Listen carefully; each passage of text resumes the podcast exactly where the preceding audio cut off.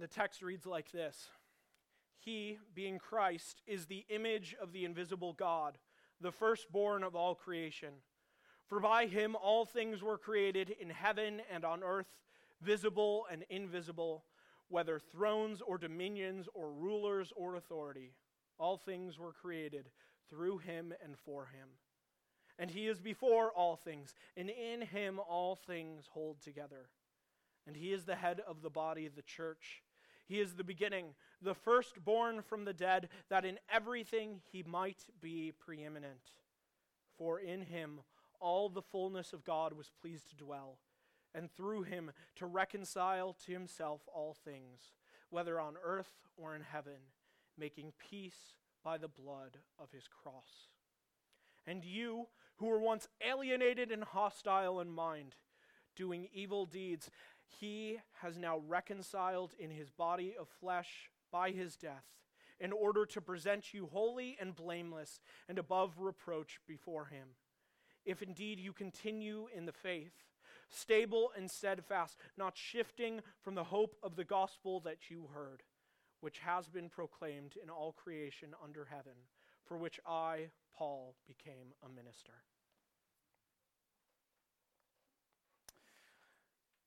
Her parents were nominal Catholics and knee deep in the occult.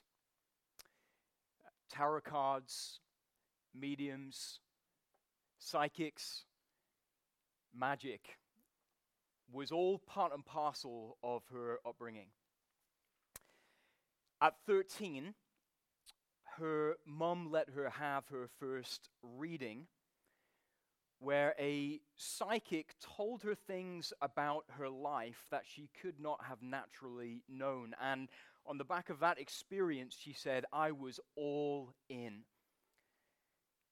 She grew up and made a living as a psychic, and she said sometimes information about people's lives would just be uploaded into my brain. I would just say to people whom I didn't know, I'm a psychic. Sometimes I get information about people. Would you like to hear uh, what I've received about you? And she said, No one ever said no.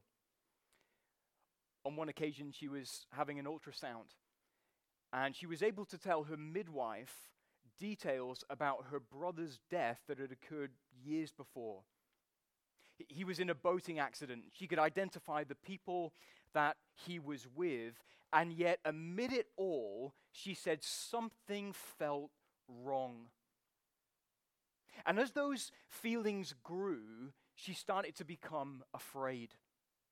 Afraid of what she'd gotten herself into. Uh, around that time, one of her friends had been saved by Jesus Christ. And so she invited this woman to church. She said no. But as her feelings of discomfort and fear grew, she eventually said yes. She went to church. She heard the gospel and she was saved. The gospel is the power of God to salvation for everyone who believes. Uh, think about it. It could take a woman working in the very porch of hell and fit her for heaven. And the reality is, whoever you are, whatever is in your past, whatever skeletons are in your closet, the gospel of Jesus Christ can fit you for heaven. We continue our Sunday morning series called Why Jesus Died. So far, we've seen Jesus died, number one, to save sinners, uh, number two, to reconcile all things to God. And today, to present us holy before God. Uh, that is, to present us holy before God on the last day, on the day of reckoning, when the world will be brought to account and when each individual will be summoned to appear before the judgment seat of God. On that day, all who have believed in the Lord Jesus Christ will be presented holy and blameless and above reproach before God. No condemnation, no purgatory, no judgment, no hell. Only a warm welcome by God Himself. And before we get into our passage today, let me say this, friends. Keeping that in mind, our future in heaven is the key to living the Christian life in the present. When you remember the forgiveness of your past and that heaven awaits in your future, you will be able to cope with today. Isn't it true that sometimes a, a crisis can sometimes hammer all perspective out of us? A, a, crisis can throw you, a crisis can throw me into no man's land spiritually. When you're anxious about that wayward child, damaged by that emotional wound, uh, distracted by that chronic pain, and grieving the loss of that loved one, it feels like you've been swept into an eternal realm of spiritual ice. But when we remember that the glow of heaven is already on our faces, we will put one foot in front of the other. We'll be able to breathe again. We'll be able to sleep again. Why? Because Jesus died to present us holy before God on the last day. That is a hope worth living this day in light of. And so, in our passage today, Paul connects number one, our past, Uh, number two, our future, and number three, our present to the cross of Jesus Christ. And so, friends, may God bless this message to you and give you the perspective that you need for your daily lives. So, number one, our past. Look at Colossians 1, verse 21. Paul writes, And you who once were alienated and hostile in mind, doing evil deeds. That's who these believers in Colossae were before they found salvation at the cross of Jesus Christ. That's who you were before you found salvation at the cross of Jesus Christ, and that's who you are if you haven't yet found salvation at the cross of Jesus Christ. Alienated, that is, separated from God, hostile in mind, doing evil deeds. And we're going to take those one at a time. So Paul says, before you found salvation at the cross of Jesus, you used to be alienated from God. Adam, our first father, sinned. He was driven out, driven away from the presence of God. And because we are Adam's descendants, we were born far from the presence of God too. And that's tragic because Psalm 16:11 says, "In your presence, in God's presence, there is fullness of joy. At your right hand are pleasures forevermore." So that now in our world, joy is hard to come by and even harder to keep. Uh, the world knows only echoes of joy only glimpses of pleasure. And that's who the believers in Colossae were. That's who you were. That's who you are if you haven't found salvation at the cross of the Lord Jesus Christ. Uh, not only that, but we used to be, verse 21, hostile in mind. And if you'd say to me, Hugh, not every believer is hostile in mind toward God, I would say, friend, either he hasn't heard enough, either he hasn't understood enough, or either he's hiding it well behind his British disposition. Because by nature, left to ourselves, before Jesus saves us, we are all anti God, hostile in mind. Uh, the more we hear about God, the less we want to know. The more his truth is preached, the more we suppress it in unrighteousness. And the nearer God gets to us, the further we want to run away. And that's who the believers in Colossae were. That's who you were. That's who you are if you haven't found salvation at the cross of Jesus yet. And Paul goes on and says, We were doing evil deeds. Whether of sexual immorality, impurity, sensuality, idolatry, sorcery, enmity, strife, jealousy, fits of anger, rivalries, dissensions, divisions, envy, drunkenness, orgies, whatever the form, we were engaged in evil deeds. Now, if you're here today and you're not yet a Christian, my guess is this sounds shockingly offensive to you. Uh, maybe you came here today expecting a nice thought for the day from the pastor that looks like he's 12 or some nice some nice stories perhaps or just a poem or something like that. But instead you've heard God's word the Bible call you alienated from God hostile in mind and someone who is involved in evil deeds. To you I want to say two things. Friend your present needn't define your future it can all be dealt with at the cross of Jesus. Jesus died for alienated, hostile, evil sinners like me. Uh, not only that, but friend, this damning description is so freeing. It's so liberating. Why? Because it gives you permission to be real with yourself. It gives you permission not to have to pretend anymore. God knows the truth about you, so you might as well just own it. See, friend, if you don't have Jesus as Savior, you only have yourself. And if you only have yourself, then you have to delude yourself and others into thinking that you're amazing. That's why some of the most popular creeds in our culture today go like this believe in yourself. Uh, follow your heart. You do you. Or why the, the Disney gospel is be the hero of your own story. But all of that is exhausting because it's built on the mirage of my greatness. But I'm not great, and I'm not a hero. So I can't be the hero of my own story. The Bible gives us a better option. The Bible says Jesus knows the truth about us and holds out undeserved love and mercy and grace and favor anyway. So I can be honest and I can be loved by a Savior who makes all things new. He died for me. So I don't have to fool myself, I don't have to fool you, and I don't have to fool God. And even for those of us who have believed, Believe it or not, friends, there is great consolation in verse 21. Th- think about it, friends. If Jesus died for you when you were alienated, hostile, and doing evil deeds, will he not now help you now that you're his?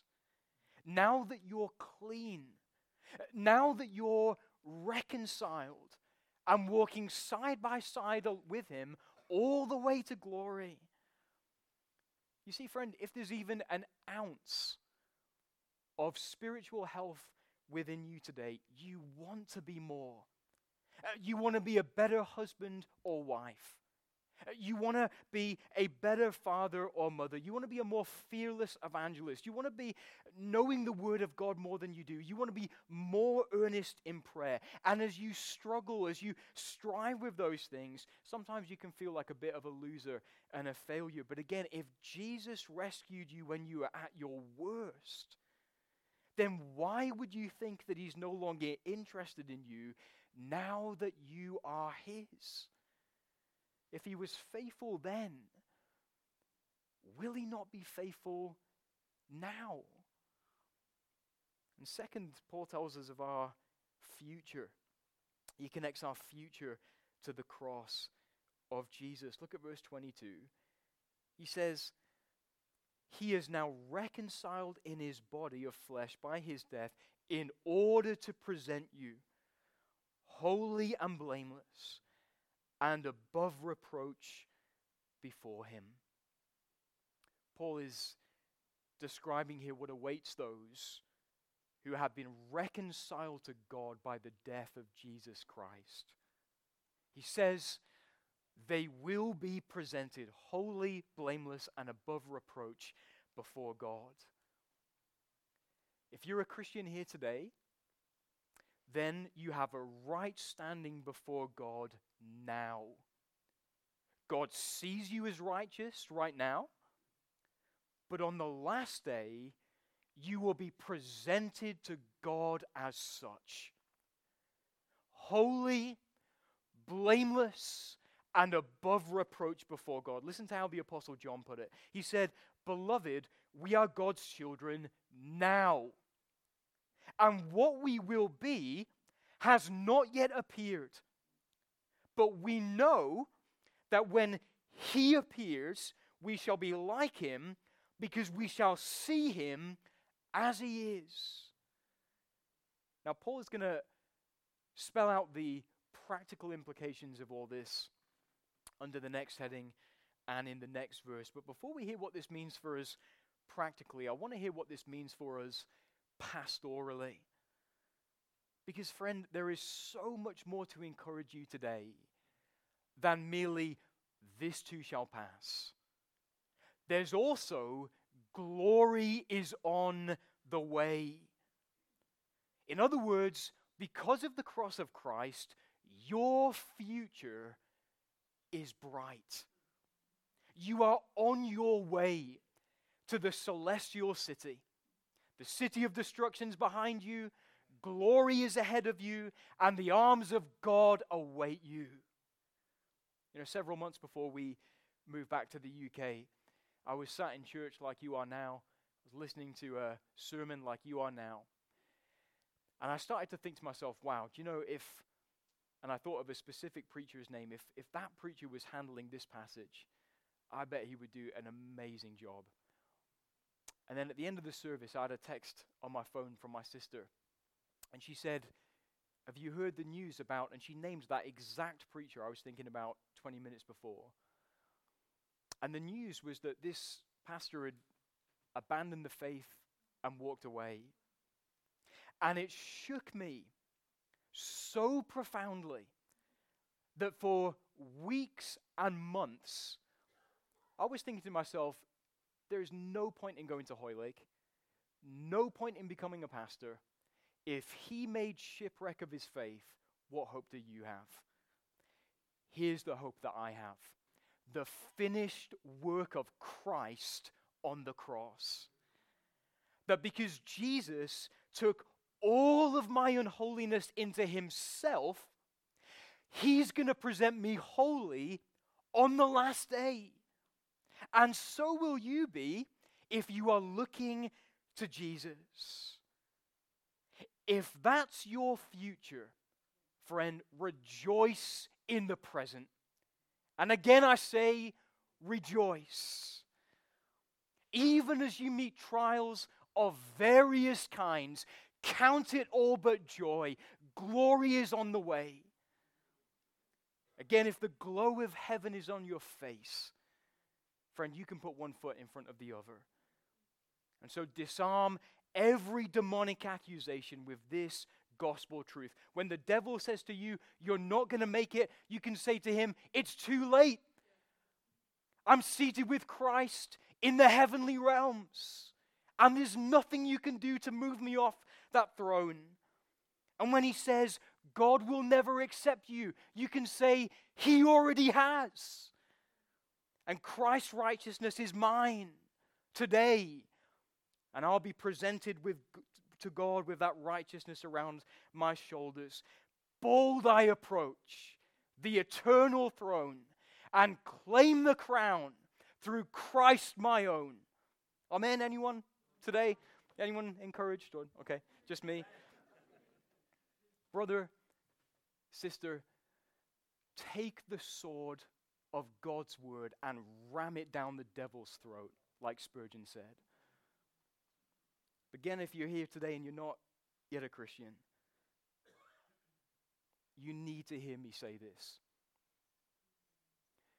You too will be presented before the throne of God. And on that day, you will either be presented holy, blameless, and above reproach, or one alienated, hostile in mind, doing evil deeds. What's it going to be for you?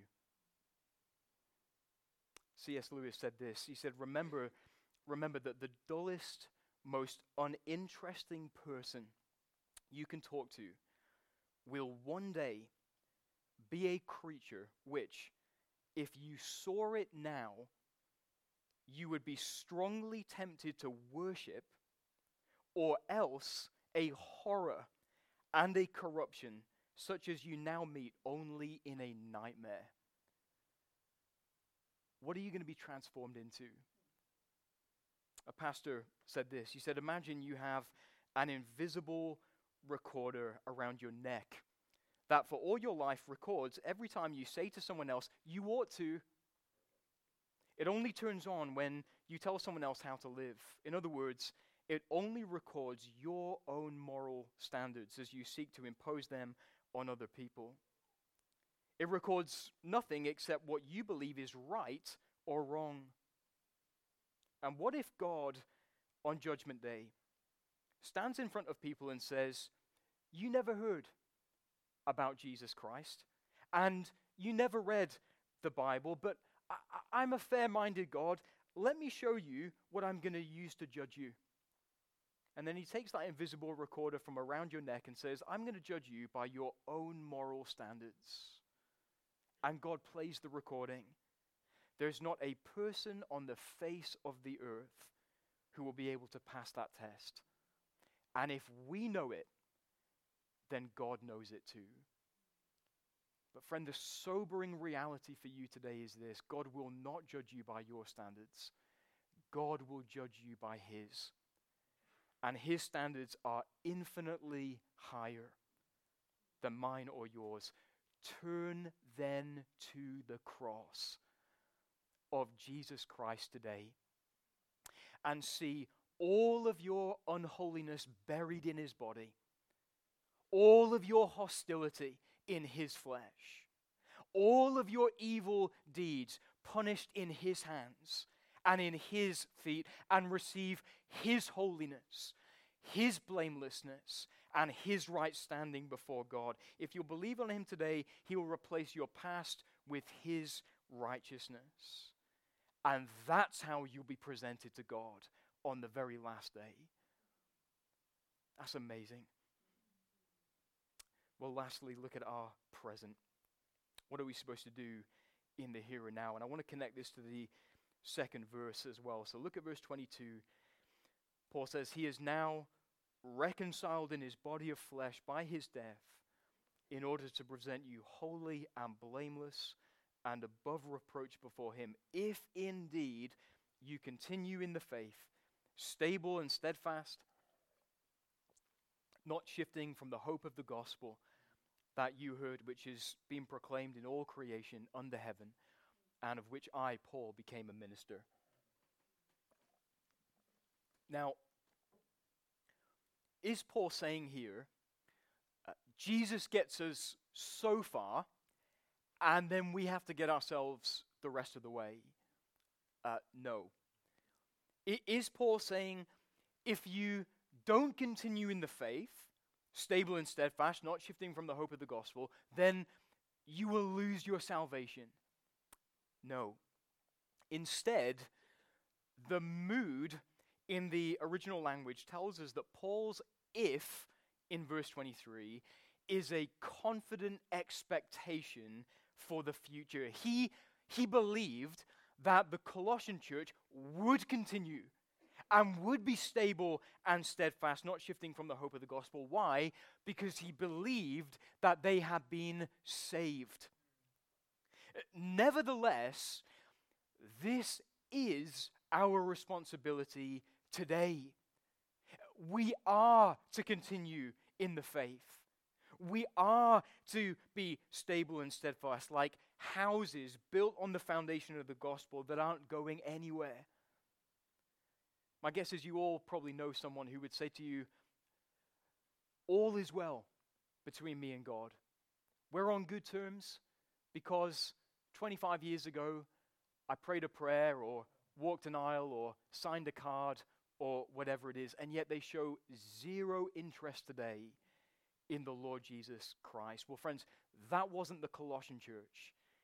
And that is not someone who has been reconciled to God by the death of Jesus Christ. J.I. Packer said this He said, The only proof of past conversion is present convertedness. So then the question is how can we continue in the faith? Uh, the question is how can we be stable and steadfast, not shifting from the hope of the gospel? Uh, do you know, years ago, uh, a reporter became really interested in the Apollo missions. And in his research, he discovered that the uh, lunar spacecraft was off course for 85% of its journey. And the point was that fuel was so limited, the spacecraft had to mostly drift its way to the moon. Its course was only corrected by what they call retro rockets that sort of just blast it back onto course and get it back on track. Well, friend, if you're off track today, then I've got three retro rockets for you to get you to the moon or heaven, if you will. Uh, look at Colossians 2, verse 6. Turn there in your Bibles with me. Colossians 2, verse 6.